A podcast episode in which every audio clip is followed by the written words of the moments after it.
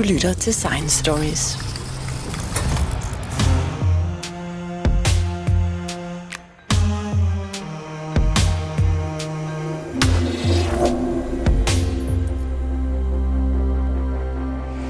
Alt liv er elektrisk, men nerveimpulser er måske slet ikke så elektriske, som vi måske har lært i skolen.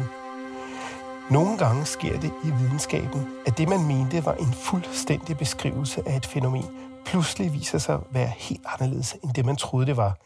I dag har jeg fået Thomas Heimburg fra Niels Bohr Instituttet i studiet, og Thomas Heimburg arbejder netop med en model om, hvordan nerver fungerer, som vender op og ned på det, jeg selv engang lærte på universitetet.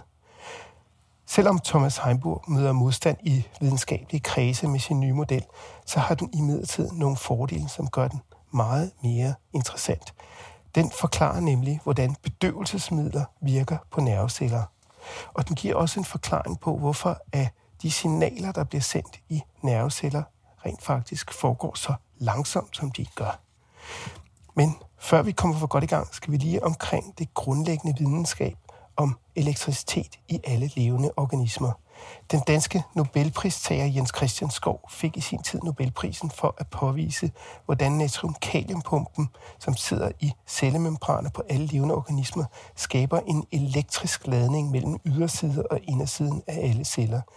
Ifølge Jens Christian Skov indgår der elektricitet i de fleste livsprocesser i kroppen. Fra nerveimpulser til muskelbevægelser, og en menneskekrop bruger cirka en tredjedel af sin energiomsætning på at opretholde sin elektriske energiladning. Thomas Heimburg, det kommer måske bag på nogen, at vi i den grad er elektrificerede mennesker. Mener du, at elektricitet er et grundlæggende vilkår for liv? Ja, naturligvis er det det. Mange fundamentale processer i celler er baseret på ioner, og de har en ladning, en positiv eller negativ ladning. Der eksisterer mange teorier i biologien, som er baseret på ioner, og derfor er de fleste forklaringer i biologien er elektriske forklaringer. Og der foregår en kæmpestor energiomsætning i kroppen, fordi i virkeligheden så sker der en masse biokemiske processer, som opbygger energi. Når vi forbrænder den mad, vi har spist, så bliver den ude i mitokondrierne omdannet til ATP. Og det ATP, det er med til at drive de her pumper, som skaber en elektrisk spænding over cellemembranerne. Ja, det viser allerede til en interessant um, faktum, at det er delvis kemisk også. For at få um, elektriske spændinger igennem cellemembraner, bruger man kemi. Og uh, denne kemi bruges til at generere, eller den ATP, man bruger til at uh, uh, have løbende elektriske processer. Så den hele sandhed er, at det er ikke bare elektricitet, men det er også kemi. Og på toppen af kemi kommer også andre fysikalske processer, for eksempel mekaniske varme. For eksempel, du har allerede sagt, at um, der kommer meget varme ud af kroppen, um, fordi det bruger så meget energi til at skabe alle de, disse elektriske potentialer, men man har også muskler, som genererer varme, og de, de bruger også ATP, og de forklaringer, man har for muskler, er, er også baseret på elektriske processer. Men den fuldstændige forklaring er en samarbejde mellem forskellige fysiske ting. Og de her mitokondrier, jeg lige nævnte, de er jo også øh, specielle på mange andre måder, fordi det er i virkeligheden en anden organisme, som er sammensmeltet med vores celler oprindeligt. Og ikke nok med det, de har deres eget genom, og de overføres, sjovt nok, kun fra moderens kønsceller til fosteret. Der kommer ikke nogen over fra, fra mandens, fordi at dem, der findes i sædcellen, de falder af, når halen falder af, så at sige. Så arveligheden af de her mitokondrier, der driver elektriciteten i vores celler, den kommer i virkeligheden fra moren. Energi kommer ind med maden, vi spiser, og mitokondrier bruger sukkermolekyler til at skabe um, ATP-molekyler. ATP er um, meget vigtigt for, for mange, mange processer i cellen. Ikke bare de elektriske fænomener, som genererer de potentialer igennem cellemembraner, men også, som jeg har sagt, muskler eller mange andre enzymer, nogle enzymer bruger ATP. Så de kemiske energi er brugt på forskellige måder i en celle. Men øh, den måde, vi så opfatter på, det er, at nervecellerne er dem, der sender signaler rundt omkring i kroppen.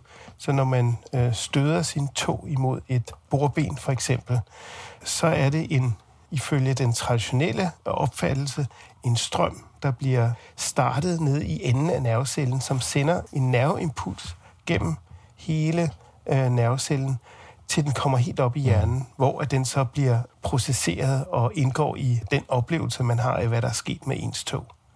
Ja, den eksempel med nerveceller er meget interessant, fordi mennesker har undret sig, hvordan det fungerer i mange, mange hundrede, flere hundrede år. Så allerede de gamle grækere har tænkt over det, hvordan fungerer De har forklaret det med en mekanisk-hydraulisk proces. Så de har tænkt, at, at, at celler pumper vand igennem um, nerveaksoner, og muskler reagerer. Det var også en teori fra Descartes fra 1600 noget, kan jeg ikke huske præcis. Det var bare senere i den 18. århundrede, da Volta og Galvani har skabt en elektrisk teori til nerveceller. Fordi man har fundet ud, at hvis man har elektriske strøm, en, en, en muskel kontrærer, en, en frømuskel kan kontrahere efter man putter elektroder på det. Og um, det viste sig, at, at en nervepuls er også en elektrisk fænomen. Men nu er det en problem, du har allerede sagt. Det tror jeg, at en nervepuls er ret langsomt. Så ja. der er en, en meget berømt tysk videnskabsmand, som hedder Helmholtz, Hermann von Helmholtz, som har målet, um, hvor hurtigt en nervepuls er. Men han har fundet ud, at er omkring 30 meter per sekund, som er ret langsomt. Jeg mener, ja, man ved godt, at hurtigheden af lys, målet af Ole Rømer først, er flere hundredtusind kilometer, kilometer i sekunden. Ja.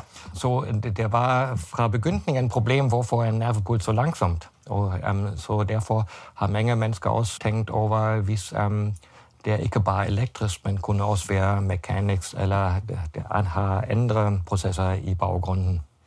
Og det, der så sker, det er, at man har en traditionel model, som, som siger, at nerveimpulsen starter med sådan en, en elektrisk kollaps af spændingen, og så, og så kører den op langs uh, nervecellen. Ja, in, i sidste del af det 19. århundrede bliver der skabt elektrokemi. Så det var Ostwald for eksempel, Walter Nernst, alle disse mennesker, de har haft en meget stor indflydelse på, hvordan um, nerveteorien har, har udviklet sig.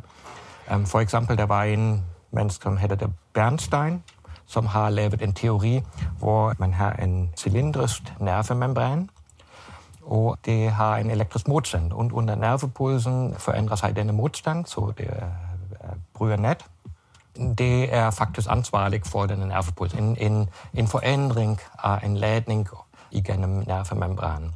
Og så det er den grundlag for den nu accepterede model, som alle kender fra tekstbøgerne, som du har lært, øh, øh, det du har lært i, på universiteten, som hedder den Hodgkin-Huxley-modellen, som har øh, fået Nobelprisen i 1963. Men Lige præcis den model, den øh, har du faktisk øh, udfordret, og du har en alternativ model til, hvordan er ens øh, nerveimpulser i virkeligheden foregår. Ja, jeg er fysiker, og ikke, jeg er ikke biologer, også ikke um, elektrofysiolog. Så derfor har jeg en anden tilgang til den hele teori. Som sammenfatning kan jeg sige, at vi har foreslået, at en nervepuls øh, er baseret på lydudbredning.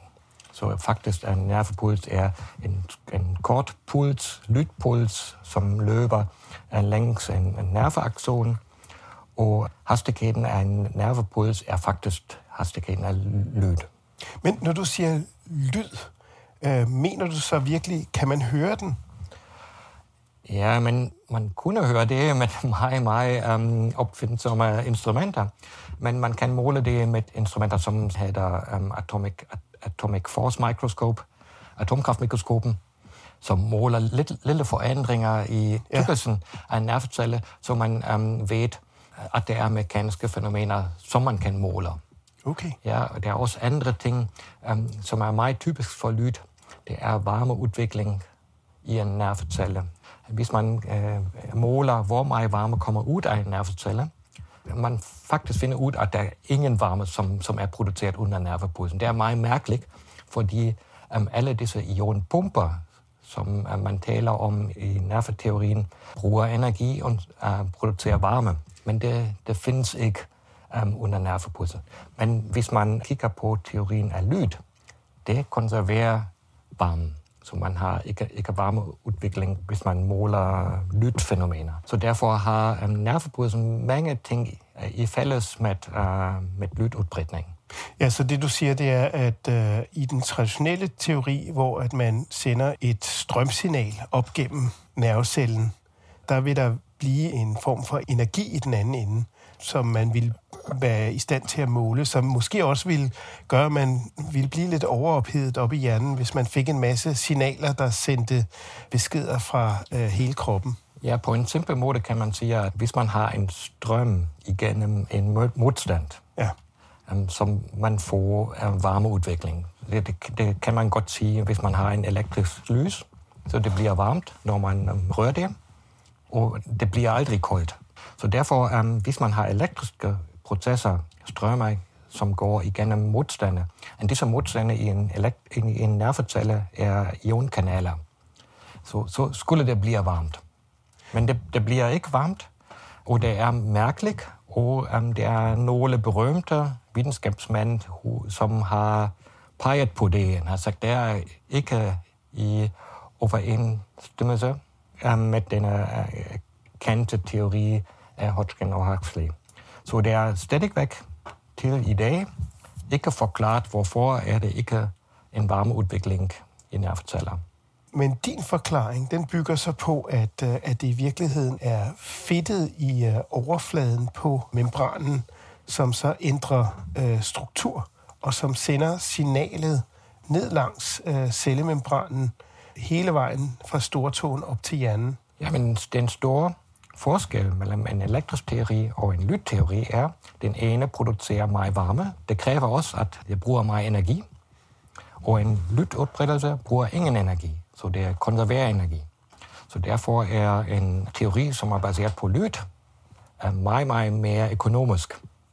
Ja, fordi hvis man går igennem teorien, den elektriske teori, um, bruger man 600 gange mere energi, som er transporteret i en nervecelle. Altså det er meget, meget uøkonomisk. Så det er svært um, en biologisk organisme skulle um, skabe en proces, som er så uøkonomisk um, at, at bruge energien. Mm. Men din teori, den uh, gør det også nemmere at forklare et andet problem, som den traditionelle måde at opfatte nervesignaler på ikke kan forklare særlig godt. Og det er spørgsmålet om, hvordan bedøvelse i virkeligheden virker. Jamen, bedøvelsen er meget interessant, også historisk. Man har um, undersøgt bedøvelsesmidler de sidste 200 år. Den første, jeg ved om, um, var Humphrey Davy omkring 1800, som har undersøgt øhm, um, lettergas. Og efter det var det um, diethyleter, som bliver brugt til operationer i øh, 1846, tror jeg. Og man har fundet ud, at mange, mange forskellige molekyler kan skabe um, bedøvelse. Men i begyndelsen af 20. århundrede har man fundet ud, at alle disse bedøvelsesmidler har noget i fælles. Man kender denne berømte Meyer-Overton-regel, som siger, at bedøvelsesvirksomhed af bedøvelsesmidler er proportional til deres opløselighed i olivolie. Så det synes jeg er meget, meget interessant. Så alle molekyler, som er opløselige i olivolie, er også godt gode bedøvelsesmidler, kan man sige. Og um, det findes ikke forklaring, fordi en af disse bedøvelsesmidler er um, xenon, en øh, edelgas, og edelgaser um, øhm, interagerer ikke specifikt med nogle uh, biologiske molekyler. Så man kan faktisk sige, at bedøvelsen um, kan ikke forklares med en um, interaktion mellem dødsmidler og proteiner, for eksempel, eller nogle ionkanaler, som mange, mange um, forskere leder efter, fordi xenon er en um, bedøvelsesmiddel. Så i vores teori er der en meget fysikalsk proces i baggrunden, som er helt uspecifisk, som hedder frysepunktnedsættelse, kan man sige det. Men jeg, jeg må først forklare noget om, hvordan vores teori fungerer. Så vi har en teori baseret på lyd, og under de specielle egenskaber af en cellemembran får man en lydpuls, som vi kalder en soliton. Og den vigtige egenskab af en nervencelle, som skaber en soliton, er, at man har en smeltningsproces i cellemembranen, som man kan måle. Vi, jeg har brugt meget tid i mit karriere til at måle smeltningsprocesser i forskellige membraner, bakterielle membraner, nerveceller eller andre. Og disse smeltningsomvandler, de skaber en soliton, en nervepuls. De er ansvarlige for det. Og en bedøvelsesmiddel nedsætter denne smeltningspunkt. Det er den samme proces, som man kender i, om vinteren, um, hvis man putter selv på gaden, at isen smelter. Så um, det er også, har også en frysepunkt nedsættelse. Og i membraner um, sker præcis den samme um, fysisk lov, at hvis man har en uspecifik opløsning um, af en molekyl i en væske, som nedsætter det, det uh, frysepunkten. Så selv gør det med is, uh, bedøvelsesmidler gør det med um, nerveceller, mem, nervemembraner. Det har en meget, meget specifik indflydelse på, hvor svært det er, hvor hårdt det er at skabe en nervepuls. Det bliver mere besværligt at skabe en nervepuls, hvis man putter øh, bedøvelsesmidler til. Så det er vores forklaring og hvordan det fungerer. Men den traditionelle forklaring er, at øhm, bedøvelsesmidler øhm, binder til ionkanaler på en specifik måde, uh. Øh, Men i min opfattelse kan det ikke være en forklaring, øhm, fordi xenon kan ikke gøre det, eller andre bedøvelsesmidler kan også ikke gøre det, fordi de beror det på den samme måde.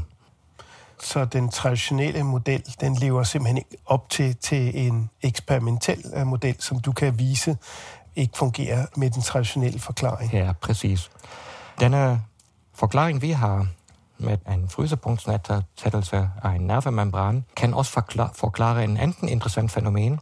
Det er, at man kan ophæve anestesien, bedøvelsen, med hydrostatisk tryk. Så hvis man putter en højt tryk på en organisme, for eksempel um, haletusser, der eksisterer en interessant eksperiment fra de 1950'erne, hvor de har målet, hvad hvis man bedøver haletusser, og efter det putter hydrostatisk tryk på. Så de har brugt større tryk, større tryk um, som um, 50 bar eller 150 bar. Det er et meget, meget højt tryk. Og jeg uh, antager, at de har lavet denne eksperiment i sammenhæng med uh, militærske forskning uh, med submarines, ubåter hvor man har højere tryk net i, i dybe i søen. Så hvis man bedøver haletusser og putter højt tryk på, så vågner de. Så det er interessant. Men man ved også, at en smeltningspunkt i en biologisk membran går op under tryk. Så hvis man har en bedøvelsesmiddel, smeltningspunkt går ned. Um, hvis man har hydrostatisk tryk, det går op. Så hvis man har den rigtige tryk, så kan man bare ophæve bedøvelsen under det. Så vi har en forklaring til to processer. Først, um, hvorfor er det uspecifisk? Hvor meget anestesimidler, um, hvor mange bedøvelsesmidler um, bruger man? Um, og også, hvorfor um, kan man ophæve um, anestesien med hydrostatisk tryk? Okay, jamen det er jo en, en rigtig god forklaring. Men i har også lavet et andet eksperiment, hvor I har prøvet at sende et signal begge veje i nervecellen. Kan du forklare, hvordan det fungerer? Karl Popper har sagt, at en god teori laver forudsigelser til en eksperiment, som man ikke lavet endnu. Det er en forskel til en model. En model har mange parametre, man, man kan fitte til en eksperiment, man har allerede lavet. Men man, en model kan ikke i alle tilfælde, under alle tilfælde lave en forudsigelse.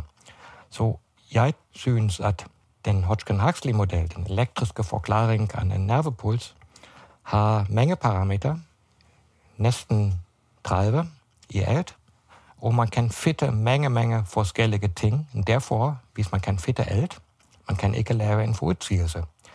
Jo mindre parametre man har i en teori, jo stærkere en teori er, fordi jo stærkere en forudsigelse er. Vores teori har bare fire, um, som man kan måle uh, i en eksperiment. Og en forudsigelse af vores teori er, at hvis man har to nervepulser, som kommer fra de to forskellige ender, ender af en nervecelle, som går igennem hinanden. Men i den traditionelle model, de skal stoppe, hvis de møder hinanden. Og det er en forudsigelse fra de to teorier, som er meget forskellige, så derfor har vi forsøgt at måle, hvad sker, hvis man laver denne eksperiment. Så vi har sagt, at de nervepulser skal gå igennem hinanden. Ja. Og det har vi også målet i vores eksperimenter, og det har vi publiceret for omkring fem års tiden, men det har også lavet meget, meget tumulter. Mange tumulter. Der var flere kommentarer på det. En fra vores universitet, fra Panum Instituttet, de har ikke øh, uh, troet, at vi har gjort det øh, korrekt, så de har skrevet en kommentar og vi har skrevet en kommentar til den kommentar, så det, det har uh, skrevet en meget, meget diskussion. Men jeg stadigvæk tror, at vi har gjort det korrekt, at, at, at nervepulser faktisk rejser igennem hinanden, som, som krævet af vores teori. Så vi har to førende forskergrupper i verden, som øh, øh, har to forskellige opfattelser af det samme fænomen og øh, de befinder sig kun 300 meter fra hinanden på Blejdomsvej og, og bekæmper hinanden øh, i den videnskabelige presse. Hvordan forklarer de så, at et signal kan passere et andet signal i den samme nervecelle? Ja, de svarer ikke på det. De bare siger, at vi må have gjort noget forkert. Ja. Ja. En mulighed, de har um, foreslået, er, at under de fleste tilfælde måler vi ikke en enkel nerveceller, men vi måler på en, en nervebund, som er en nervebund øh, med flere hundrede eller tusind nerveaksoner, så at vi har måske målet, at en pulsrejse i den ene akson, den anden pulsrejse i den anden akson, så de møder, de ser ikke hinanden, og derfor sker det. Men øh, det har vi afvist, ja, for vi har lavet mange eksperimenter, som afviser det. Men jeg, jeg må ikke sige, at det er to førende grupper i verden. Det er bare vores grupper. Og resten af verden, kan man sige, så mange, mange um, biologiske grupper, som undersøger det, som har ikke en særlig god forståelse af fysikken i baggrunden. Så vi taler ikke med hinanden med den samme baggrund. Så um, jeg forstår ret godt, hvordan det traditionelle forklaring fungerer, men um, den fysikalske forklaring, som vi har lavet, er øhm, baseret på termodynamikken, hydrodynamikken, tra- øh, traditionelle fysiske teorier. Før man kan rigtig diskutere det, bruger man en forståelse af begge teorier på begge sider. Det er ofte ikke det, hvad sker. Ja. Men jeres teori, eller jeres alternative teori for, hvordan nerveceller fungerer, den kan jo i virkeligheden få kæmpe stor betydning for hele medicinalindustrien og hele den måde, man øh, bruger øh, medicin på.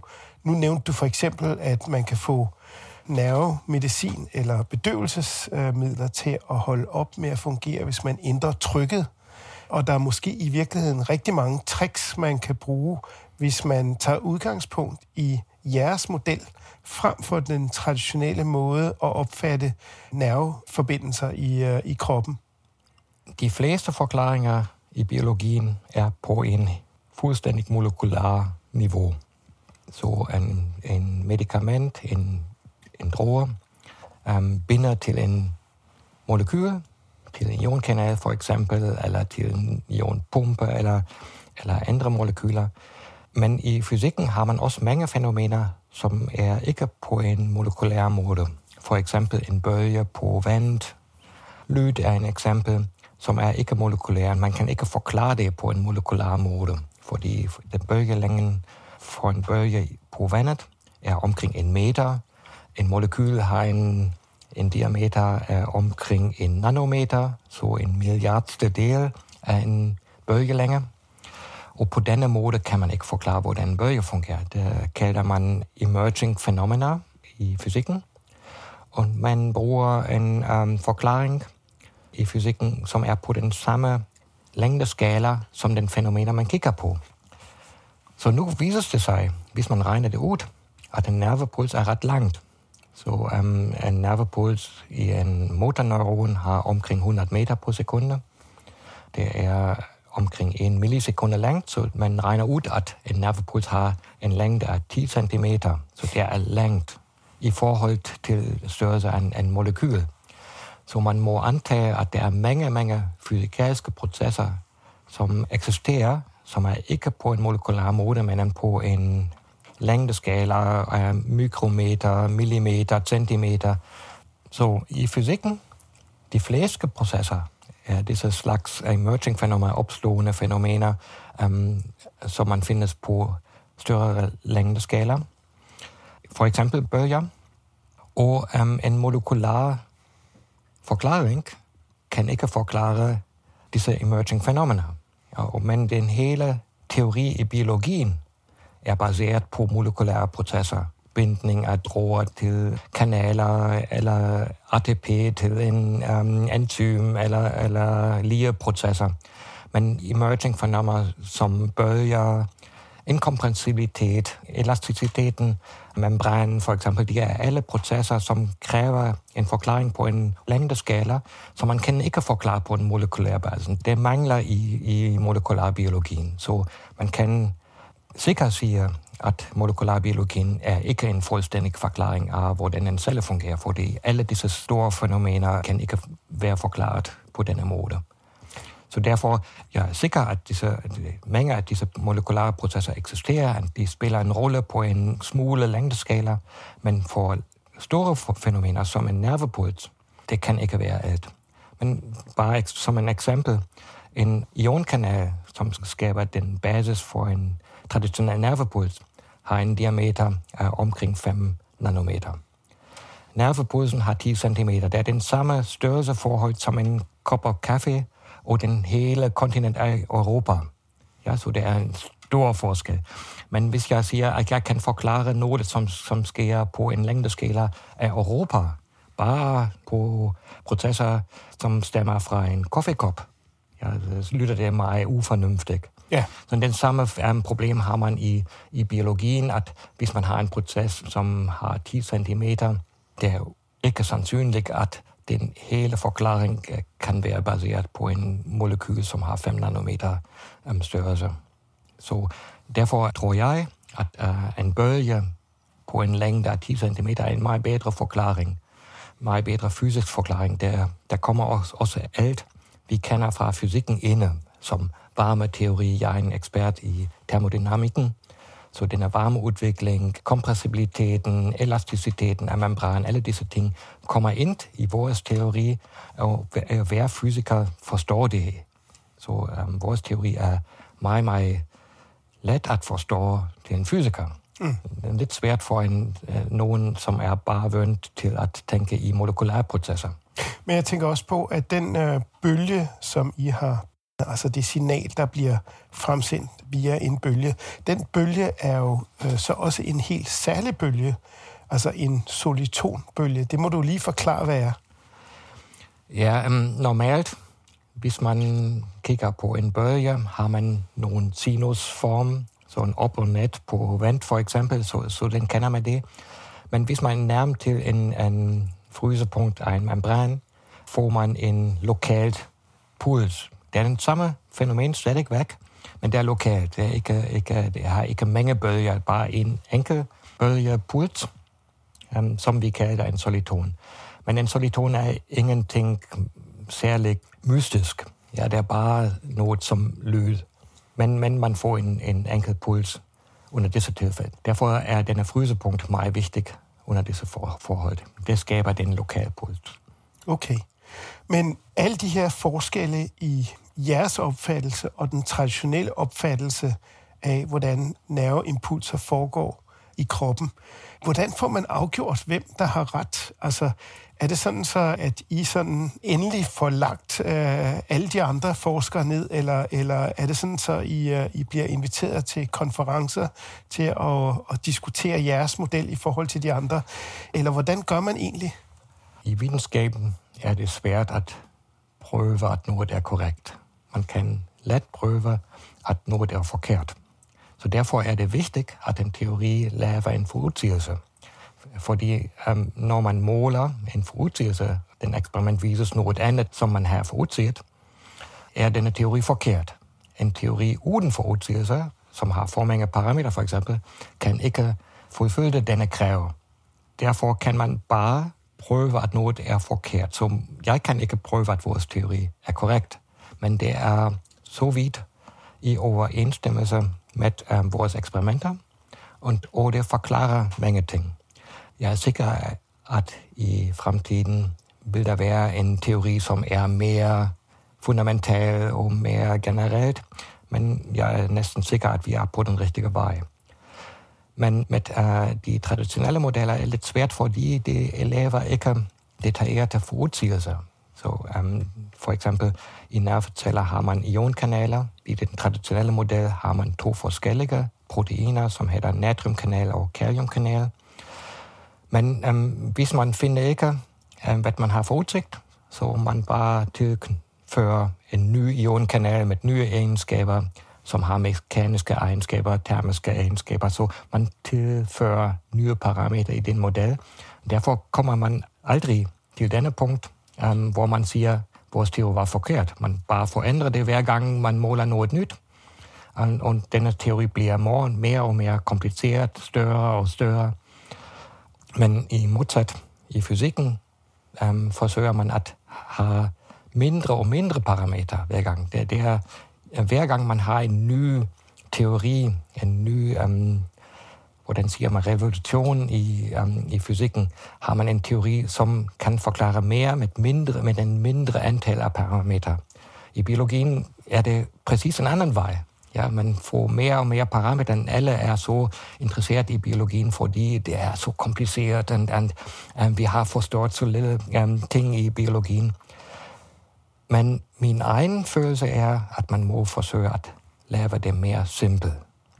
Mindre bedre forklaringer med mindre antal af antagelser. Så det du siger, det er, at, øh, at den model, som har eksisteret siden øh, 1950'erne, at den i virkeligheden er blevet sådan en lappeløsning, hvor at hver gang, at den har været udsat for kritik, så har man så fundet en ny ting, som ligesom kunne få den til at leve op til, til virkeligheden. Ja, det kan, nu, det kan man godt sige. Det, ja, det, det tror jeg. Så nu har man sådan en model, som er ekstremt kompliceret, og som består af så mange forskellige små parametre, som gør, at det er, er næsten umuligt at overskue. Ja, der er også flere hundredtusind eksperter i verden, som har specialiseret på enkelte parametre i denne model, så det er en rigtig stor ting med mange, mange, mange videnskabsmænd, som arbejder på de forskellige elementer i denne meget, meget store teori. Men hvis ja. du kigger på en pathway, human pathway, øh, alle disse molekyler, som interagerer i en, i en krop, Um, det ser så kompliceret ud,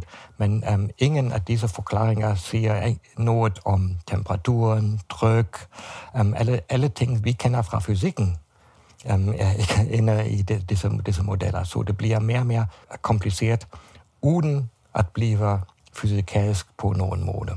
Men jeg er da også bekymret for, at det er jo tusindvis af menneskers øh, både job, der afhænger af det her, men også alle lærebøgerne, der skal skrives om. Og også hele den måde, man forsker i øh, med hensyn til bedøvelse, ny medicin. Rigtig mange ting, der har med nervetransmission at gøre, som man lige pludselig skal se helt anderledes på, hvis I har ret. Altså, det har jo ekstremt store konsekvenser. Ja, det tror jeg. Det, er, um, det kræver en, en ny vej en ny måde, hvordan man kigger på um, biologiske processer. Mere fysikalisk, mere makroskopisk. Så man skal ikke gå dybere i detaljer, men går, skal gå videre væk og kigger på en, den større billede. Ja. Man får, um, og jeg tror, at det vil have konsekvenser i alle biologiske discipliner, ikke bare i nerveteorien, men også um, til andre celler. Så det er en forskellig måde at kigge på det. Og hvordan arbejder I så videre med jeres teori? Er I i gang med nye måder at vise, at det rent faktisk er sådan, at nervesignaler bliver sendt i kroppen? Altså for eksempel, har vi jo en kæmpestor koncentration af, af nerveceller i hjernen. Øh, hvordan fungerer jeres øh, teori i forhold til, at vi har rigtig meget nervevæv samlet på et sted? Ja, det kan jeg, det kan jeg ikke forklare. Min, vores teori for nerveimpulser er en teori for en enkeltcelle. Så en um, bevidsthed i, en, en, i hjernen er noget, som, som bliver skabt på en stor skala. Mange, mange nerveceller interagerer med hinanden. Og jeg forstår ikke, hvordan det fungerer. Jeg forstår ikke, hvad bevidsthed er. Men um, der er ikke nogen anden, som forstår det, som det er en af de store mysterier i, i nervebiologien, um, hvordan... Der er mange, mange åbne spørgsmål, for eksempel, hvorfor sover vi? Hvad er bevidsthed? Hvad sker, når vi er bevidstløse? Ja, hvorfor um, fungerer vores hjerte stadig væk, men vi har ingen bevidsthed på denne, denne tid? Så der er så mange uforståede ting på den niveau af den hele hjernen, men jeg kan ikke forklare alt af det. Og noget af det, man blandt andet har fundet ud af i de senere år, er jo også, at øh, selvom vi har en hjerne, så har vi jo faktisk også koncentrationer af nerveceller andre steder i kroppen. Øh, for eksempel omkring vores mave øh, og for eksempel vores bryst. Altså, så der er faktisk også måske en distribueret bevidsthed i kroppen. Ja, men så, som jeg har sagt, jeg er ikke en ekspert uh, for bevidsthed. Jamen naturligvis er det sådan, men alle mennesker, som har lavet um, yoga eller noget ting, som det ved, at... Uh, at indordning er vigtig. Indordning, ja. ja. Indordning er vigtig, fordi der er så mange nerveceller i den lavere del af kroppen. Men jeg ved ikke, hvis jeg kan um, sige meget mere om det. Okay, Thomas Heimborg, du må have rigtig mange tak, og, held og lykke med din uh, forskning fremover. Det bliver rigtig spændende at se, om uh, vi skal til at have skrevet lærebøgerne om. Uh, jeg venter i hvert fald i spænding. Tak skal du have. Tak.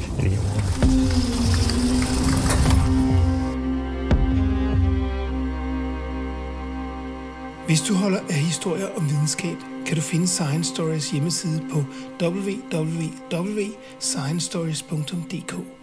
Vi er på sociale medier som Facebook, Instagram, LinkedIn og Twitter, og du kan finde vores podcast på de fleste podcastudbydere som SoundCloud, Podimo, Spotify, og hvis du bruger Apple Podcast, må du meget gerne give os en rating og en kommentar, så andre også kan finde vores podcast.